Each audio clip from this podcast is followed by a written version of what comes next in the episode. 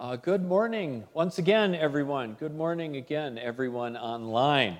Uh, today, we're going to step back a little bit. I want to look a little bit at some of these words from the prophet Isaiah. Uh, these words, a little bit of context, they were spoken to God's people after they had come back from about 70 years in slavery.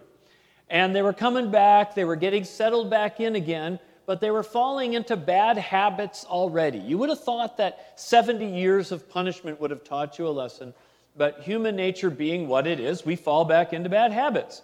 Um, but the words, so these are the words that Isaiah's writing then to these people as they're coming back and rebuilding. Let's take a look at what it says at chapter 65, verse 1. I was ready to be sought out by those who did not ask to be found by those who did not seek me. Know, when you first hear this, my, my first impression of these words was kind of like, this is what you would get, you know, if you had one of those like action movies, like an Indiana Jones, you know, and he'd been sitting there with his whip, fighting off the Nazis, and he climbed through the mountain and got past the booby traps, and there was the great guru sitting there, and he finally gets to him for the, the answer to the life, the universe, and everything. And the guru sits and goes, I was ready to be sought for one who did not seek, and to be found by those who did not seek me. Um. And he'd be like, Well, yes, I get that, but now that I'm here, can you tell me where the, where, where the magic skull is? I'm ready to be sought. Okay. When you've, you know, this isn't really that complicated in a sense. I know it has kind of that mystically kind of sound, but this is God talking to his people. He's essentially saying to them, I've been here waiting for you with outstretched arms to help you, and you weren't even interested. I was offering, you weren't even looking. Let's look some more at this again, uh, starting at verse 2. I held out my hands all day long to a rebellious people who walk in a way that is not good, following their own devices. A people who provoke me to my face continuously, sacrificing in gardens and offering incense on bricks, who sit inside tombs and spend the night in secret places, who eat swine's flesh with broth of abominable things in their vessels. God's offering to his people what? Peace, harmony, protection.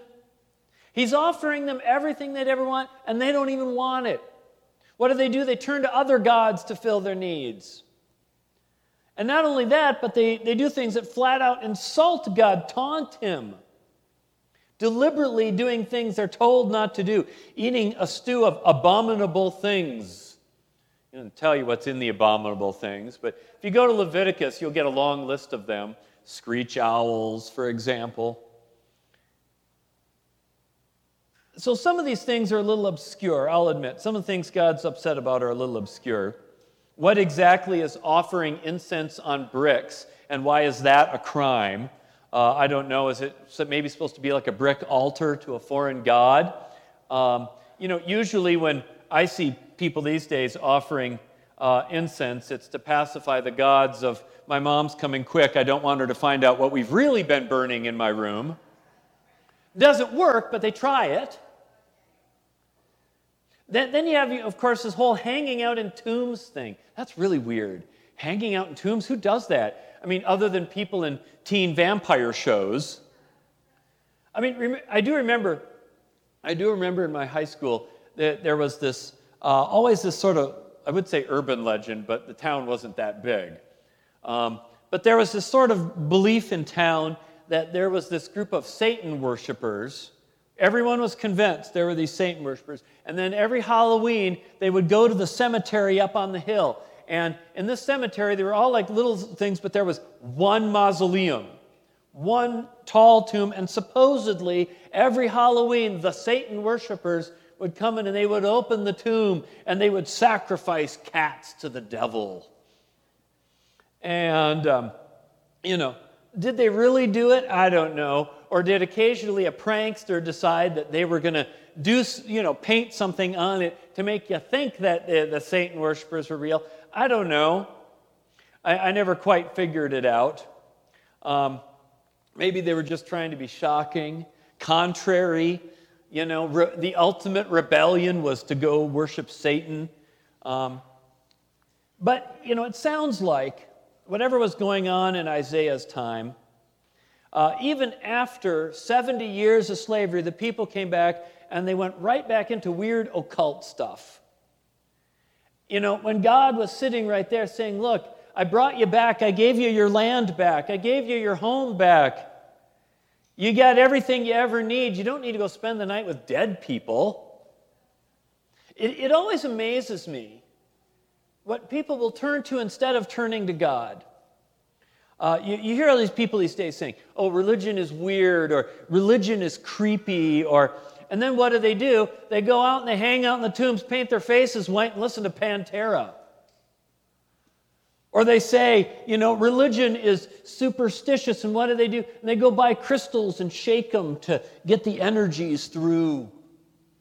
Or they'll say, you know, organized religion is dumb. They got all those empty rituals.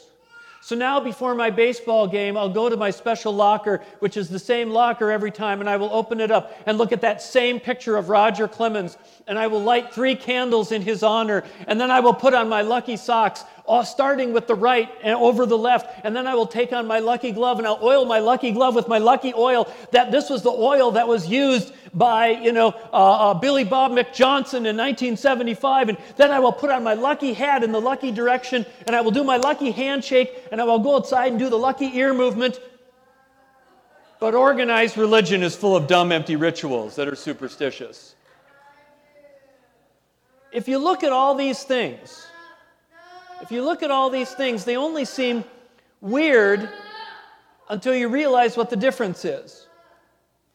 That God is coming and God is offering us everything and asking only, only for trust, only for faith, only that we be faithful to Him, that we be more giving and compassionate and ethical in our lives. God is sitting there saying, Trust me. Trust me, I'll take care of this. And He opens His arms to everyone who will listen. But then along comes the priest of the tombs, or the crystal seller, or the incense dealer, and they say, Hey, what are you doing trusting this God guy? Did he, did he actually do anything? Last time you prayed, did you get what you wanted?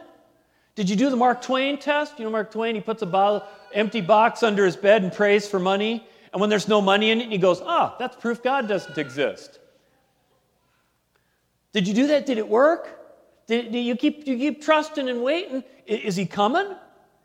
And then you start to go, oh man, that's true. Uh, well, I mean, I didn't get exactly what I wanted last time. And then you can see them going, and then they go, yeah, don't, why, why listen to that Lord God stuff? Come here, take this crystal, light this incense, go to the tomb. Don't, don't, don't, give your, don't give God control of your life. You take control of your life. Get what you want. You see, that's what all these other things are about. They may seem really weird, but they don't demand faith. They don't demand a change to your lifestyle. They don't demand that you reflect on yourself. All they're doing is they're saying, you do X, Y, Z, and you'll get X, Y, Z. You can have it your way. Instead of putting God in control, you get to be in control and get more power. And when you think of it that way, you go, ah, that's what was happening. They weren't sure, sure, they were tired of waiting for God to give results. They thought maybe the empty tombs they'd get it. That's why it's always hard for the Lord God to compete with everything else with his people, and why the people are always pulling away. And yet, God is still there, holding out his hands, right? Offering. The people may be turning away, but God is still there. Remember what he says I was ready to be sought by those who did not ask, to be found by those who did not seek me. You know, I think we've all been at that place at one point or another. You know, it could be with your kids, could be with a good friend, could be with someone you love. Whatever it is, you're wanting to be open and they're not returning it. You're wanting to be, you're opening your arms and they're turning to something else or someone else. But you love them so you don't quit and you don't give up. No matter how bad it is, it's loving when you're not being loved back. You know, when, you when your kid grows up and leaves the house, starts making bad choices, bad habits, bad drugs, bad company, you name it, and you love them, but they don't show it back, you know, because they don't want to be told what to do, or you can't run my life. And they're burning things a lot stronger than incense on their dining room tables. But you still love them. And you tell them again, I'm here for you. I'm ready. You just need to come back. And they don't seem to care. But you keep waiting for that day when maybe, just maybe, they'll see the light. When maybe they'll be tired of hanging out in back alleys and creepy apartments with, with dangerous people burning weird things that only seem to lead to death. And when that time comes, you say, I'll be here for you. You'll be ready to be sought by those who are not asking, to be found by those who are not seeking. That's the sort of love everyone's gone through at some point. It's not returned, it's not thanked, it's not acknowledged, it might even be made fun of.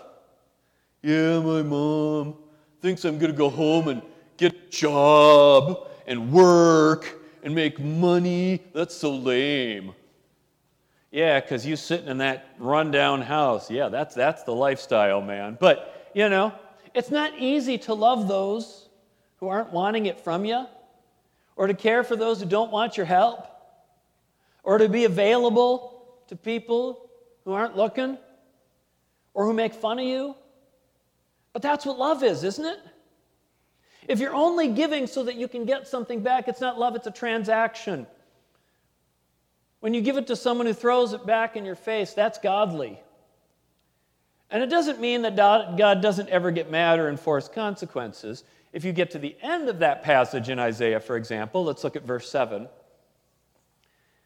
Because they offered incense on the mountains and reviled me on the hills, I will measure into their laps full payment for their actions. So there's always the other shoe in the prophets, right? There will be consequences. God will not be mocked. God doesn't prevent us from the bad choices of our actions. So, loving those who don't love back isn't about not setting boundaries or not enforcing consequences or not letting people live with their decisions. It just means that you will still be there with outstretched arms, waiting for them to return. When they finally see, when they finally seek out the relationship that leads to life, not a fix that gives a sense of control. So, what do we do? We wait by our phones and we hold out our arms and we tell our loved ones who've fallen into the bad choices that we'll be here for you when you're ready.